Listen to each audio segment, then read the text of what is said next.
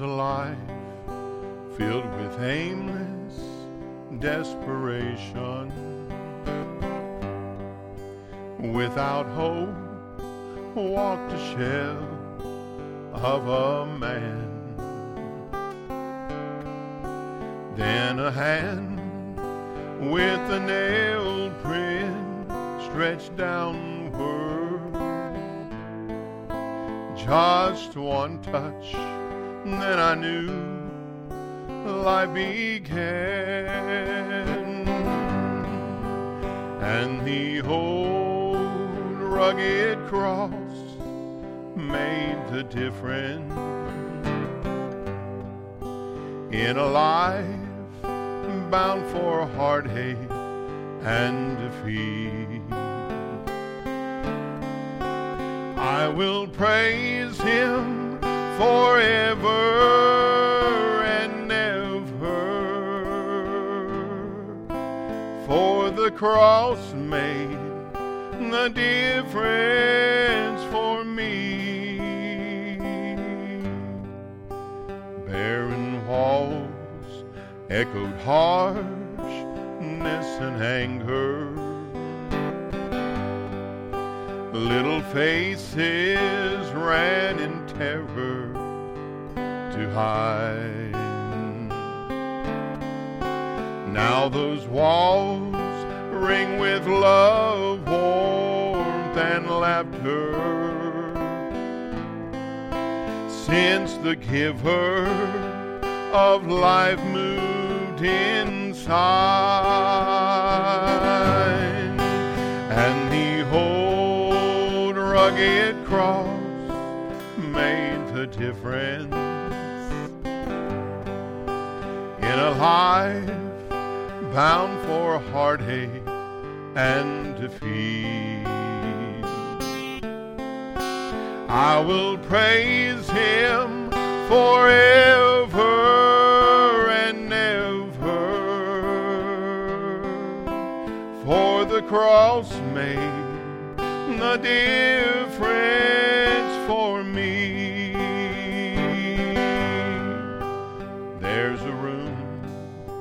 Filled with sad, ashen faces. Without hope, death has wrapped them in gloom. But at the sight of the saint, there's rejoicing. For a life can't be sealed in a tomb. And the old rugged cross made the difference in a life bound for heartache and defeat. I will praise him forever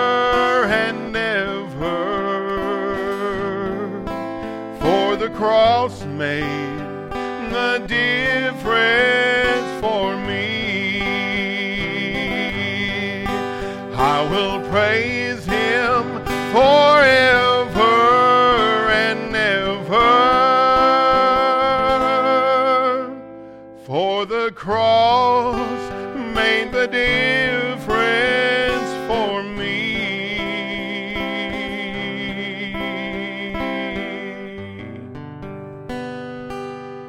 Amen, everybody. It's good to see everybody tonight. I hope everybody's doing well. And uh, I just thank the Lord for the cross tonight as we uh, think about the cross, as we celebrate the cross tonight. Yes, we can celebrate a cross, an instrument meant for torture and death. Uh, we can absolutely celebrate the cross tonight. And I'm so glad that you're part of the Hills campus tonight as we celebrate our cross that our Lord and Savior Jesus Christ uh, laid his very own life down on 2,000 years ago. And tonight, as we go and examine the cross and examine what it meant tonight, it's my prayer that even right now, that you would just uh, draw a circle around yourself. sit back and relax and just listen and just think about think about this very day, the Passover day. Think about what Jesus is, has done, did 2,000 years ago, and what he is doing this very day, this very hour, as he sits at the Father's right hand and intercedes on our behalves, even now. And pray that the world will hear the message of the cross. The cross is so important. The cross is vital. The cross is so significant that you can't have a resurrection unless you have a cross. And listen, tonight, this is what we want to celebrate the cross tonight and our Savior, and oh, and how He just loved us so much to lay His life down for you and for me. So if you would join me tonight, just join hands in your living room there with your loved one that's next to you. And listen, let's just pray together. Uh, listen, let's invite, let's let Jesus, invite him into our circumstance, into the service tonight. And may it be a blessing for you this, this uh, Easter season. Let's go to the Lord in prayer. Lord, I just thank you, Lord, for the mighty name of Jesus. I thank you, Lord, that there is no name under heaven and earth by which anyone can be saved, save the name of Jesus Christ. Lord, this is a night tonight, Lord, where of anguish and terror and Lord, and horror, Lord, for so many people, Lord, and especially for you, God, as you take those steps that lead up the mountain to Golgotha, Lord, and Lord, as you voluntarily lay your life down, oh, they think they're taking their life from you, but God, you're not. You're voluntary. You could call down legions upon legions of angels to rescue you. Lord, you didn't even have to leave heaven to come to earth to do this. But we have an omnipotent God. We have an all knowing God we have an all sufficient God who sees us, Lord, for who we are, sees us in our desperate need of a Savior. And Lord, you sent your only begotten, uh, your only begotten Son, Jesus, down to this earth, Lord, that he would die a horrible criminal's death on a cruel cross, Lord, and take all of our sin on himself, and Lord, and die in shame for all of us. Lord, I don't know of any other person who has died for me.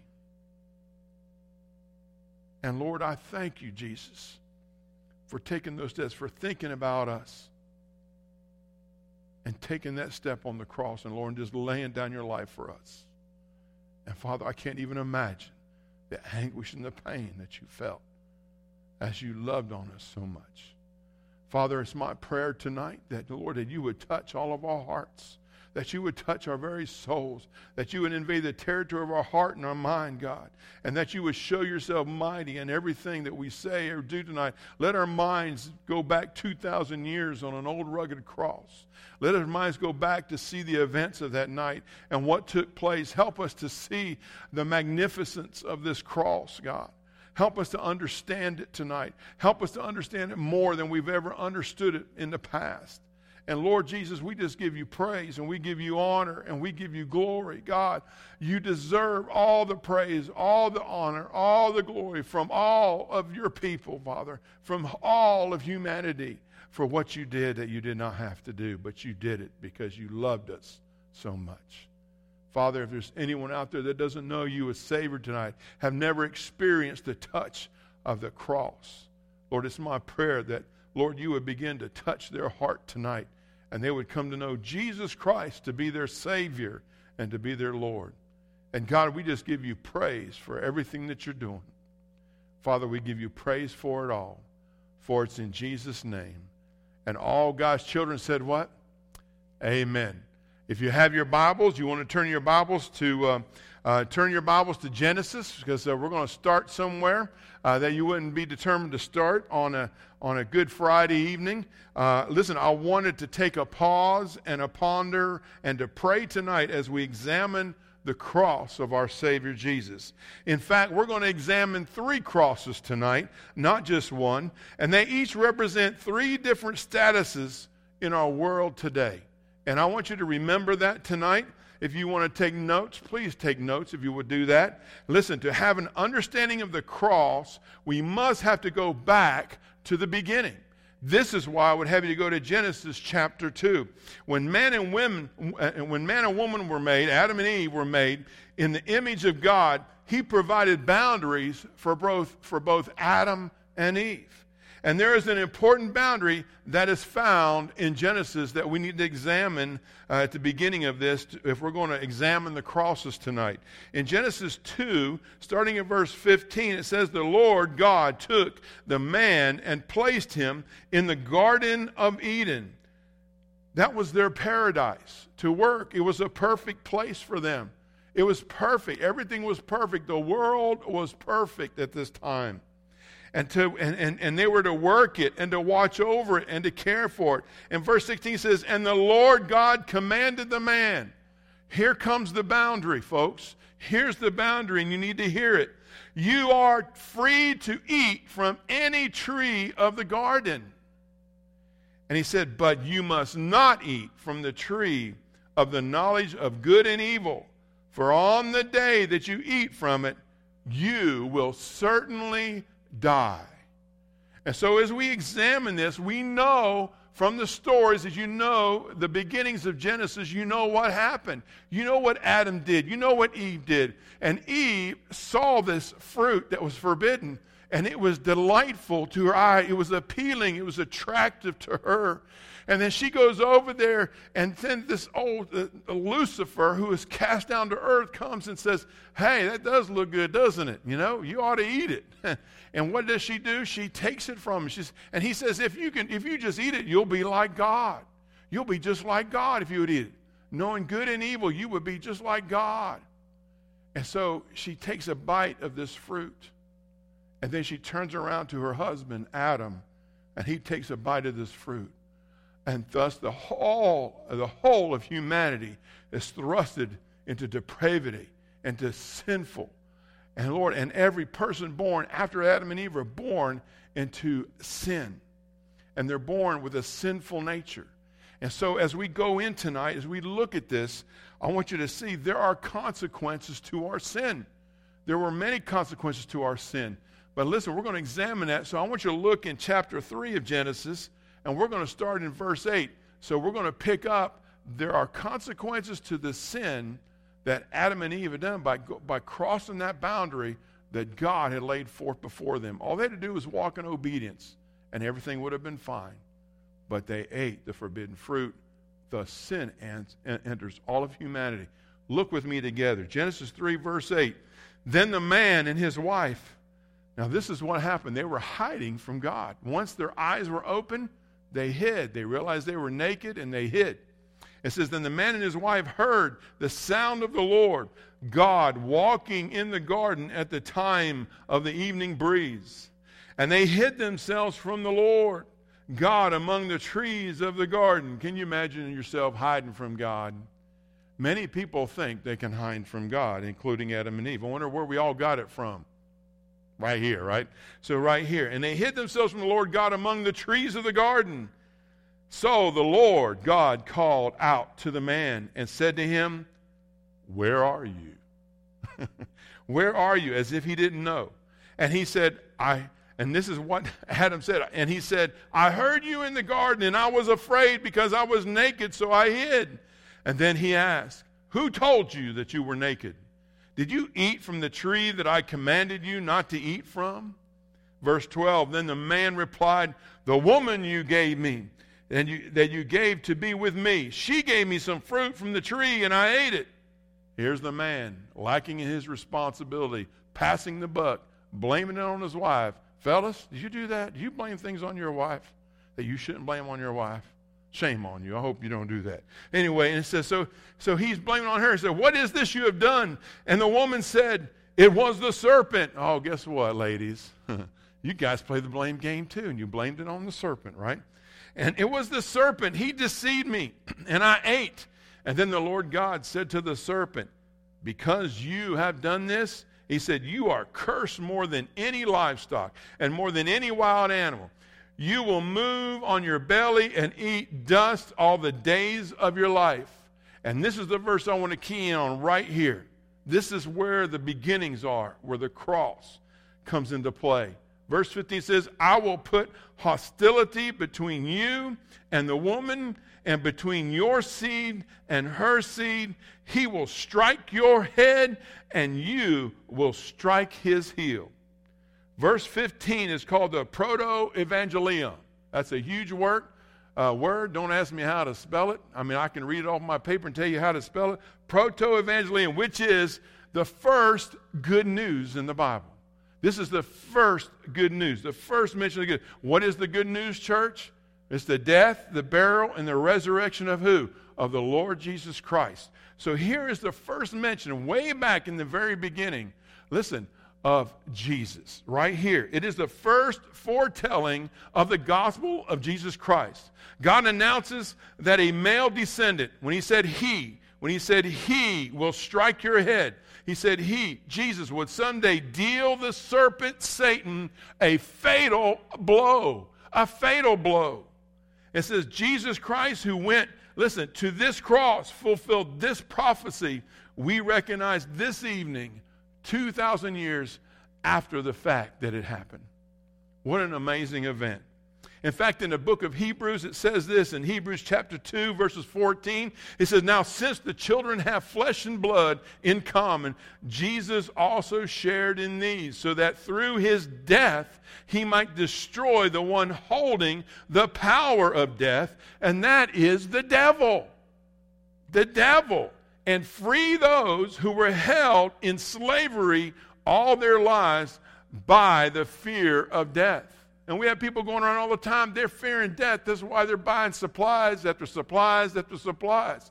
They're buying up all kinds of stuff. They're afraid. They're afraid of the virus. They're afraid of dying. They're afraid of dying because they do not know what destina- their destination is. They don't know what lies beyond uh, this life right here. And so, listen, this is, this is why we have Good Friday. This is why we have Resurrection Sunday. This is why we have the Word of God. This is why we share Jesus Christ. We share Him, listen, in our conversation. This is why we share Jesus in our conduct. This is why we share Jesus in our character. Every single time, Jesus wants you to make Him famous to the world. Not that He needs to be made famous, He already is famous. He is the living Lord Jesus Christ, Jehovah God, and he came to this earth and walked 2,000 years ago, that's a fact. You don't have to, you don't have to guess that. You don't have to hope so. He did that very thing. And he gives us enough evidence to show us that he was absolutely here. And the greatest evidence that any one of us has believers, amen, is to know that he would save us and transform our life, redecorating us from the inside out. What a wonderful Savior that we have. Listen to this in 1 John 3 8. Listen, the one who commits sin is the devil. For the devil has sinned from the very beginning. Just where we read in Genesis chapter 3, this is where it all starts. Actually, for the devil, it started in heaven and when he was Lucifer. And he puffed himself up, and God cast him and a third of all the angels to the earth. And he is the prince of the power of the air in Ephesians, what it calls him. The prince of the power. Think about that. He goes around the world, roaming like a roaring lion, seeking whom he may devour. And I'm afraid he's devoured a lot of people because of ignorance and because they don't listen to the gospel message. And we're going to talk some more about that. But he says in the beginning, he says, The Son of God was revealed for this purpose this is what the purpose of the Son of God was revealed to destroy the works of the devil, to destroy the devil's works. So the cross of Christ wasn't just for saving us from our sin, but also to destroy the works of the devil. Dealing that final blow for all eternity. Listen, it's irreversible. It's because it happened 2,000 years ago. It's irreversible. In fact, one of Jesus' last words on the cross was what, folks? It is finished. And it is finished for sure. It very much is done. Boom, it's over, right? Jesus sealed the deal. Each of us continue, listen, and each of us, this is what I love, each of us continue to deliver that blow as we walk in, in sync with Jesus Christ in our daily lives. Romans chapter 16 kind of speaks of that a little bit. In, in Romans 16, verse 19 through 20, look, it says, The report, uh, Paul is talking about his audience in Rome, and he's talking about their obedience, and he's grateful for the obedience in the Lord. He says in verse 19, The report of your obedience has reached everyone. He says, Therefore, I rejoice over you, but I want you to be wise about what is good, yet innocent about what is evil. The God of peace will soon crush Satan under your feet. The grace of our Lord Jesus be with you. Now, I want you to think about it. As believers, I used to hear people talk about, hey, devil, just get under my foot. Listen, there's something to that. And I think that here we are. We're representations. We're ambassadors of Jesus Christ. The living Lord Jesus Christ lives inside of us. We have authority because God has given us His authority through the power of the Holy Spirit. And we can listen, uh, we can step in that old, old, old ugly devil's head only by the power of the Spirit of God. Not by me as a human, but by the Spirit of God within me. And crush his head and continue to crush his head. We are to be vigilant Too, many false teachers in the world. The devil uses false teachers every single day. God works through the church, you and I, in Christ, to continue to crush and crush that devil's head. So put him under your feet, people of God. Amen? Put him under your feet. Now let's look at the crosses I'm talking about here. Go to Matthew 27. Turn to Matthew chapter 27. We're going to go uh, to the very night where Jesus goes to Calvary. Matthew 27, starting in verse 32. Listen to the word of God. As they were going out, they found a Cyrenian. Now, Jesus is carrying his cross. He is beat, unrecognizably so. And if we were beat the way he was, I, I don't, there's no way I could probably carry a cross, much less carry my own self. It's amazing what Jesus was able to do after his scourging. And listen, and he was so weak that somebody had to help him out. So there was a man, a Cyrene, on his way to Golgotha, uh, was named Simon. They forced this man to carry Jesus' cross, his cross. It says, when they came to a place called Golgotha, which means the skull place, they gave him wine mixed with gall to drink. But when he tasted it, he would not drink it. After crucifying him, it says they divided his clothes by casting lots and then they sat down and were guarded and guard, were guarding him there. And above his head, they put up the charge against him in writing. And this is the charge, what it said This is Jesus, the King of the Jews. And I can't help but go to book of Acts and hear Peter and them preaching. And they always brought up this phrase to the Jews who were rejecting Jesus. They always brought it up so that they would remember who Jesus was, who who this Messiah was that you crucified. And it's really amazing. And then verse 38 says, Then two criminals, listen, were crucified with him, one on the right hand and one on the left hand. Three crosses, one Lord, two criminals. And we're going to talk about that. Jesus crucified, he was crucified between two criminals, is a fulfilled prophecy out of the book of Isaiah in the Old Testament, Isaiah 53 and 12, where Jesus was hanging numbered among his transgressors. Criminals on either side was meant, listen, these criminals close to Jesus meant on either side, this mention here, well, listen, it was meant to be mocking Jesus. It was a parody of his kingship the Jews, the leadership, they said, okay, he's the king of the Jews, and Pilate and all of them. Listen, we're going to give him, we're going to give him some, uh, some assistance, some attendants on either side of him. So it was a mockery. They were mocking him. Was he was hung up with two criminals next to him.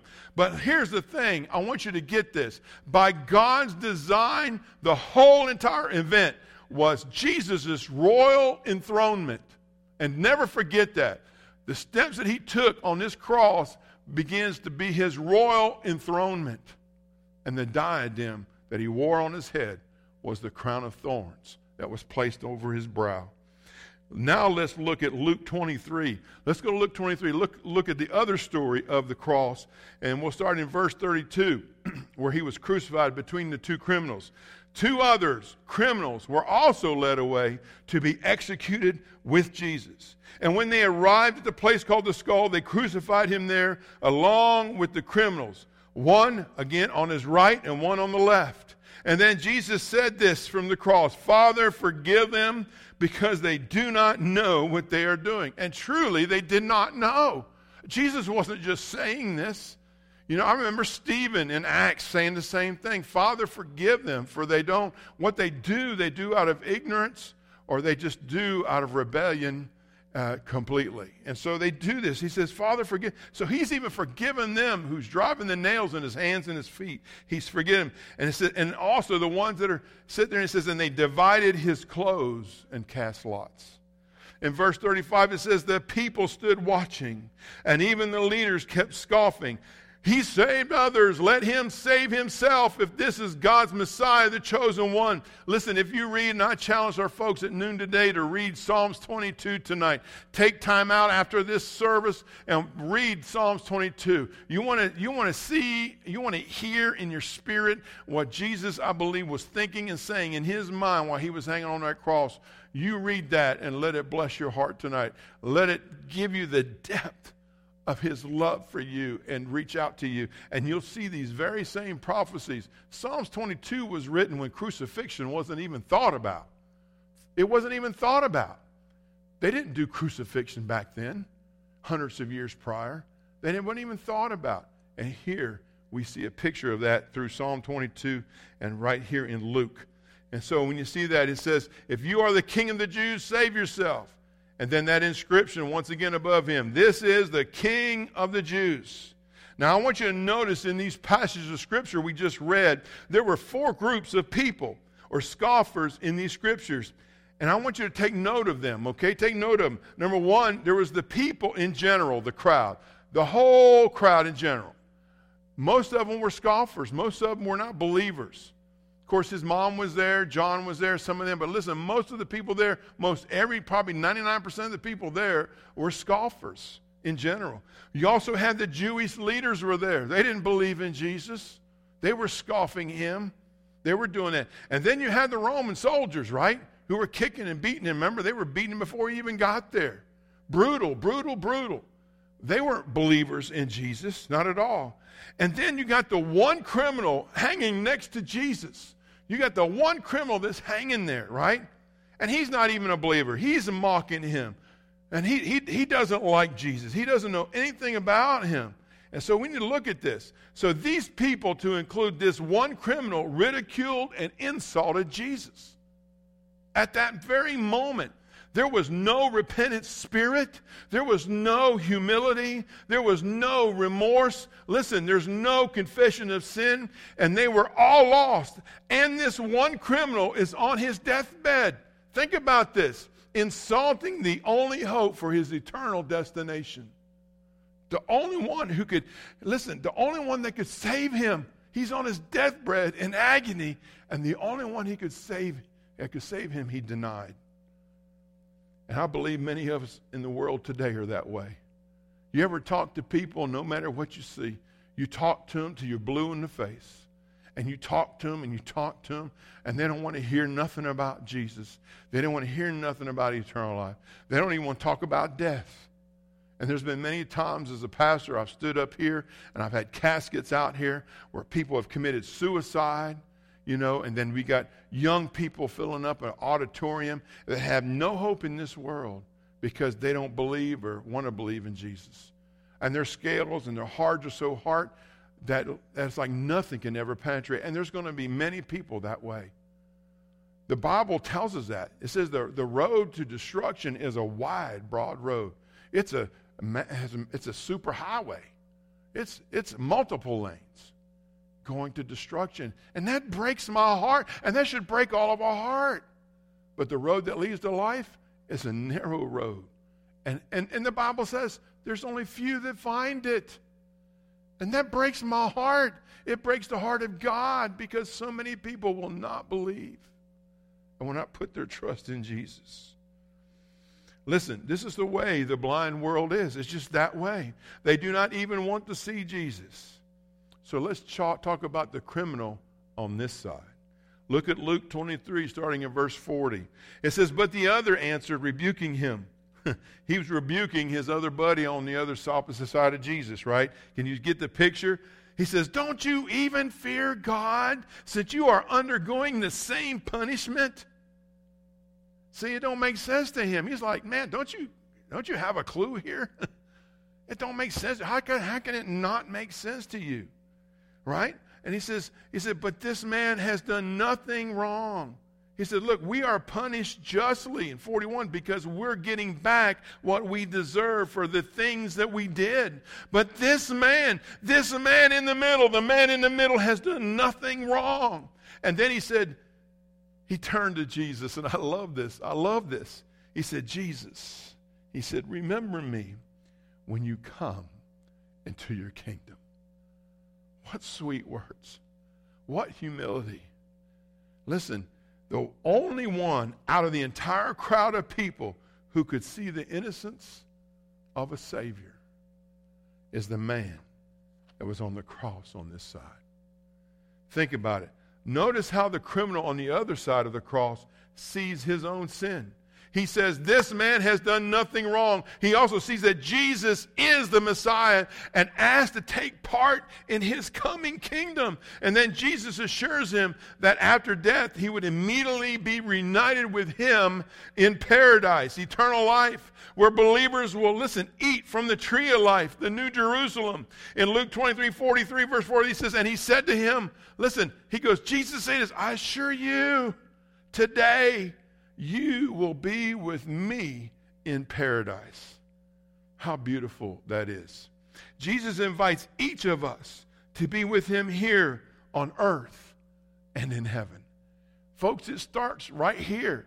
It starts right here and it starts right now in this place. Amen? It does. Listen, the first soul redeemed was a criminal.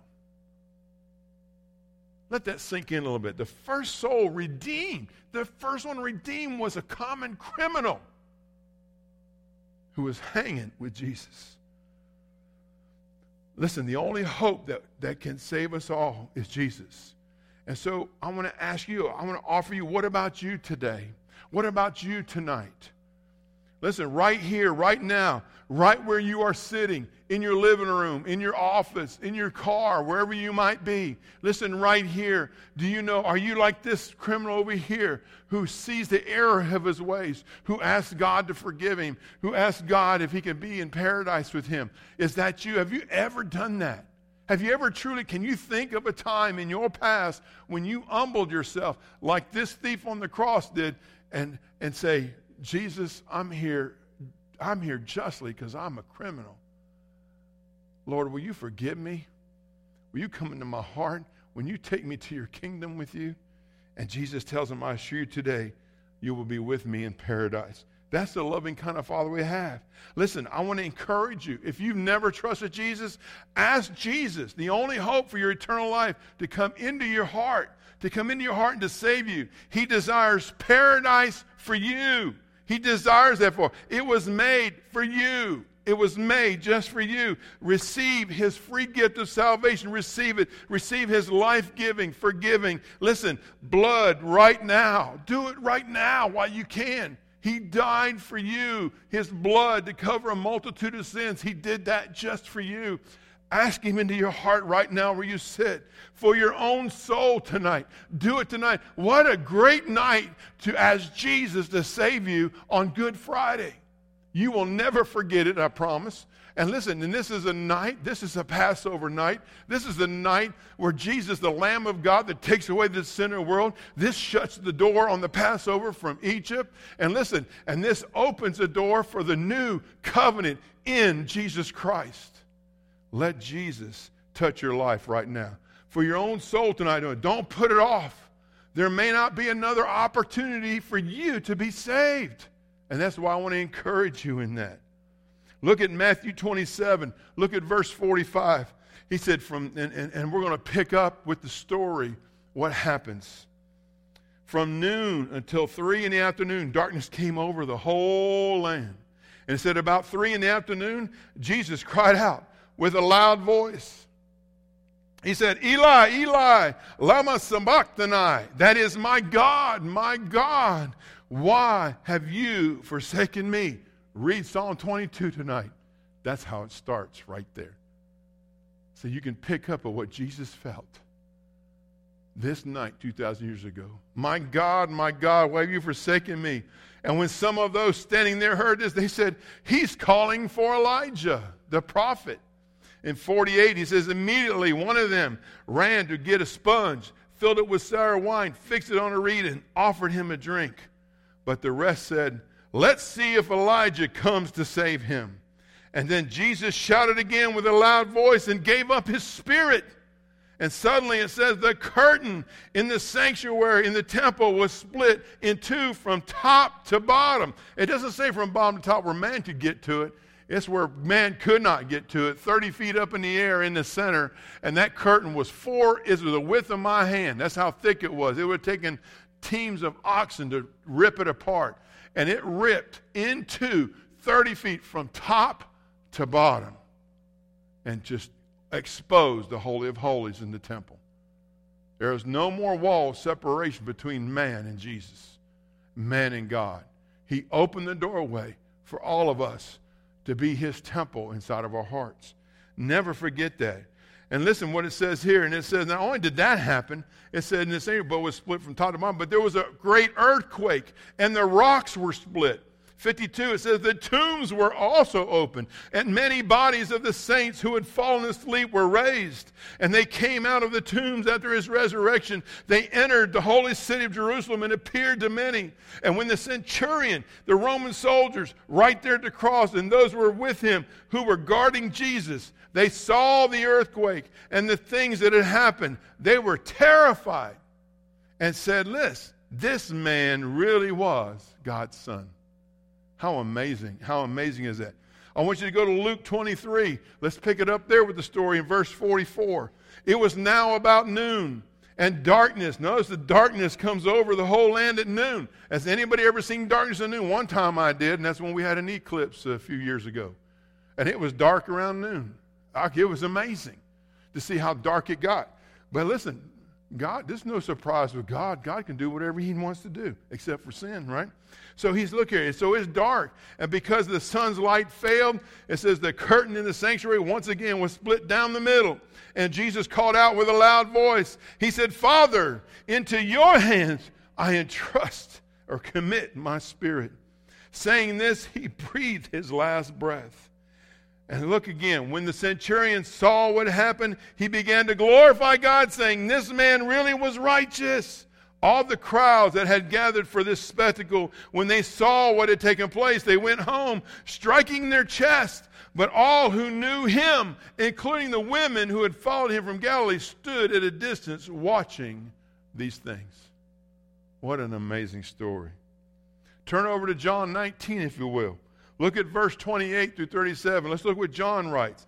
It says, After this, in verse 28, when Jesus knew that everything was now accomplished, that the scripture might be fulfilled, he said, I'm thirsty.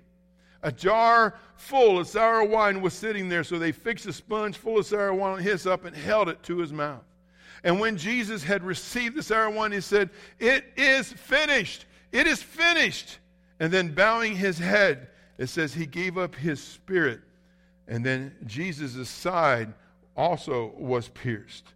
In verse 31, since it was the preparation day, the Jews did not want the bodies to remain on the cross on the Sabbath. And for that Sabbath was a special day. And they requested that Pilate have the men's legs broken. That's what they would do so that they would not fall into the Sabbath day. They would kill the ones that were alive by breaking their legs because they could not push up on it and they would suffocate and they would die very quickly because they couldn't catch their breath. So they would die probably instantly because they could not breathe. And so here they are. They go, and it says they request the pot to do. They have the men's legs broken, that their bodies be taken away. So, verse 32 the soldiers came and broke the legs of the first man, the criminal, and the other on the other side who had been crucified with him. And when they came to Jesus, when they came to Jesus, they did not break his legs since they saw that he was already gone. He was already dead. That's another fulfillment of prophecy, folks. That's another. You look in Psalm 22 tonight, you'll see it there, written hundreds of years before it happened. How would David know that? How would he know that? He wouldn't. There's no way. It says, listen, he and it says here, and it says, but one of the soldiers pierced his side with the spear, and at once blood and water came out. He who saw this has testified so that you also may believe. His testimony is true, and he knows he is telling the truth, for these things happened so that the scriptures would be fulfilled. Not one of his bones will be broken. Also, another scripture says, they will look at the one that they pierced. Mm. What an amazing story. What an amazing, epic story. And it's not just a story, this is the truth. This happened. And so I, I have to ask you this question tonight, and it's a very pointed question. My question for you is what cross, what cross do you belong on? Which cross do you belong on? This one? Or do you belong on this one? This one or this one? Which cross do you belong on tonight? I just want to ask you. Listen, are you on the cross with the unrepentant criminal who, along with the world, will always die without hope of everlasting life? Will you? Or maybe you are on the repentant cr- criminal cross, the one who repented of his sin, the one who asked Jesus if he could go to paradise with him into his kingdom, who sees his own sins. Do you see your own sin like this criminal over here did? Who sees that without Jesus, he would have no hope of everlasting life with the Father. We see Jesus. Where is Jesus at? He's firmly planted right in the middle. He is right in the middle between both of them. Listen, folks, allow him. Listen, submit to him. Receive his free gift of salvation, even now. Because I want to tell you something about this. You have to come to the cross. You are not going to see a resurrection unless you come to this cruel cross. The resurrection happens because the cross happened. If this cross had not happened, if our Savior had not died on the cross, he would not have risen from the grave on the third day because he wouldn't have been there. The cross is everything. The cross is everything. Never forget that. The two go together. To obtain resurrection, we all must come to this cross. Have you come to his cross? The two go together and they can never be separated. And it's up to you tonight. Let me ask you a question which cross do you bear? Are you bearing this cross over here as a criminal without hope in the world? Or are you on this cross on here and you realize your sinful nature and you realize your sin and you know the penalty of your sin is eternal death? Ask Jesus Christ to come into your heart tonight. Ask Him. This is, this is why He did this. This is why He went to this cross. This is why He went there to shed His blood because He was without sin. He who knew no sin, Jesus knew, never knew any sin. And he who knew no sin, listen, became sin. He took all of your sin, all of my sin on his body 2,000 years ago that you would be made righteous in him because of what he did. Listen, folks, you cannot, you cannot fix the wrong that you committed in your life. It's impossible. You have to have, there's something, there has to be a sacrifice. There has to be something that's pure that can come into your life and to wash away your sin. You cannot remove your sin. There's no way you can be unstained. Well, what Jesus does with his blood, he covers you with his perfect blood. And then from that moment on, when God looks down at you, you know what he sees? He sees the perfect blood of the Lamb covering you. And he takes all your sin and he throws it as far as the east is from the west. You know how far that is? That's infinity and beyond. The further east you go, the further you go, you never stop going east. The further west you go, you never stop going west. It's forever. It's forever. You are signed, sealed, and now you're waiting to be delivered to be in front of Him. Like Brother Tim Balin. I think about Brother Tim Balin who passed. I think about Sister Isaiah. Tim is rejoicing with the saints and angels, and we have no idea except for what we understand from what thus saith the Lord. And I've read this, and I'll tell you what, he's rejoicing. He left this world. He went to bed. He went to night. He was a little cold. Isaiah, being the loving wife that she is, covered him with an extra blanket gave him something to drink because he was his back was achy. He said he felt very weak. And he went to sleep. And sometime during the night, he was ushered into the arms of Jesus. And you know why? It's not because Tim Balin went to church. And it's not because Tim Balin read his Bible. And it's not because Tim Balin was a good person, a generous person. He was all those things. He did all those things. And he would be the first one to tell you he's not in heaven because of anything that he has done, that he's in heaven because the Lord Jesus Christ laid his life down on a cruel cross and shed his blood for him and washed away his every sin. That's all you need, brothers and sisters. Ask Jesus to come into your heart tonight. Quit putting it off. And he will come as sure as I'm standing here and as sure as Tim Balin is in heaven rejoicing with the saints and the angels. I ask you, ask Jesus to come in your heart tonight. Do it. You may not have another opportunity tonight to do that. Let's go to the Lord in prayer. What a wonderful Savior we have the cross. You have to go to the cross to experience resurrection. You can't bypass it, it doesn't work that way. Jesus said, I am what? The way. There it is, folks. He said, I'm the way, I'm the truth, and he said, I'm the life. And he, Jesus said this. I didn't say this. I say this because Jesus said it. He says, No man, no person on planet Earth goes to be with God except they come through Jesus who was on this cross. Let's pray. Father, Lord, we thank you for your word this evening. We thank you for this time, this Good Friday. And Lord, it's a good, good Friday. And Lord, we thank you for what you've done. Lord, it's my prayer.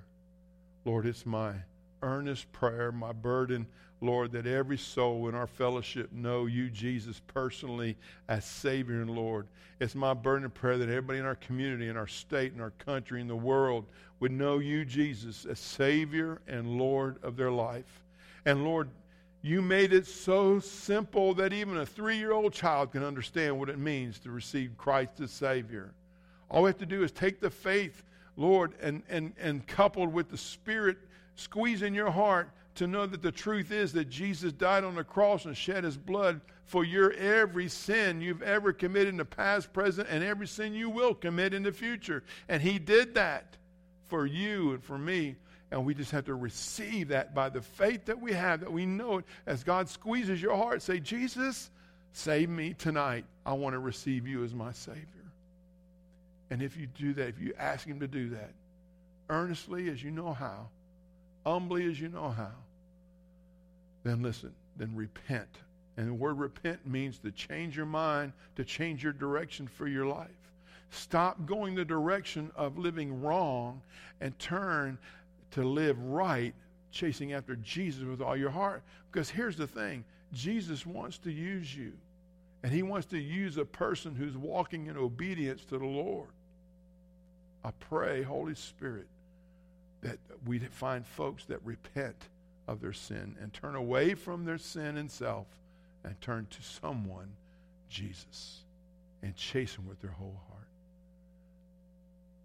I thank you, Jesus. And if you receive Christ as your Savior, I praise Jesus tonight, Lord.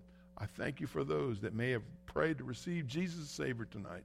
And Lord, it's my prayer that they would that they would uh, seal the deal, Lord, and tell somebody about it and not be ashamed of it, but tell somebody what they did. Call the church, leave a message on the phone. It's the Hills Campus Cornerstone, and here in Beverly Hills, Florida, call the church and say, Hey, Brother Phil, Brother Phil, I pray to receive Christ as Savior because, listen, we want to rejoice with you, and I would love to send you something that would help you on your voyage, on your journey with Jesus.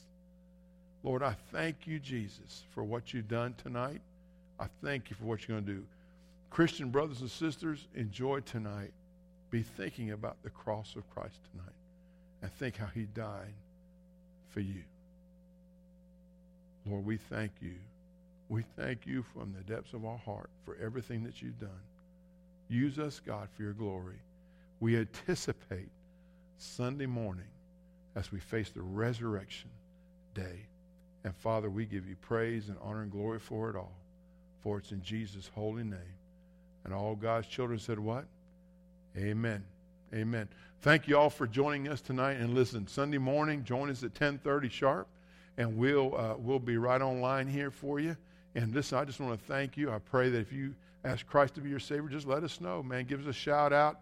Put a little thing on the hey, listen, I received Christ as my Savior. Put it on the uh, on the uh, on the uh, drop down menu there for the uh, live feed, and uh, we'll get that and let us know who you are so we can rejoice with you. Okay. God bless you. Have a good night. Pray, pray, pray. Okay. Pray for Isaiah. Pray for Wendy, uh, Phyllis Martin's sister. Pray. We got so many people to pray for. Just pray. Amen. Love you. See you later.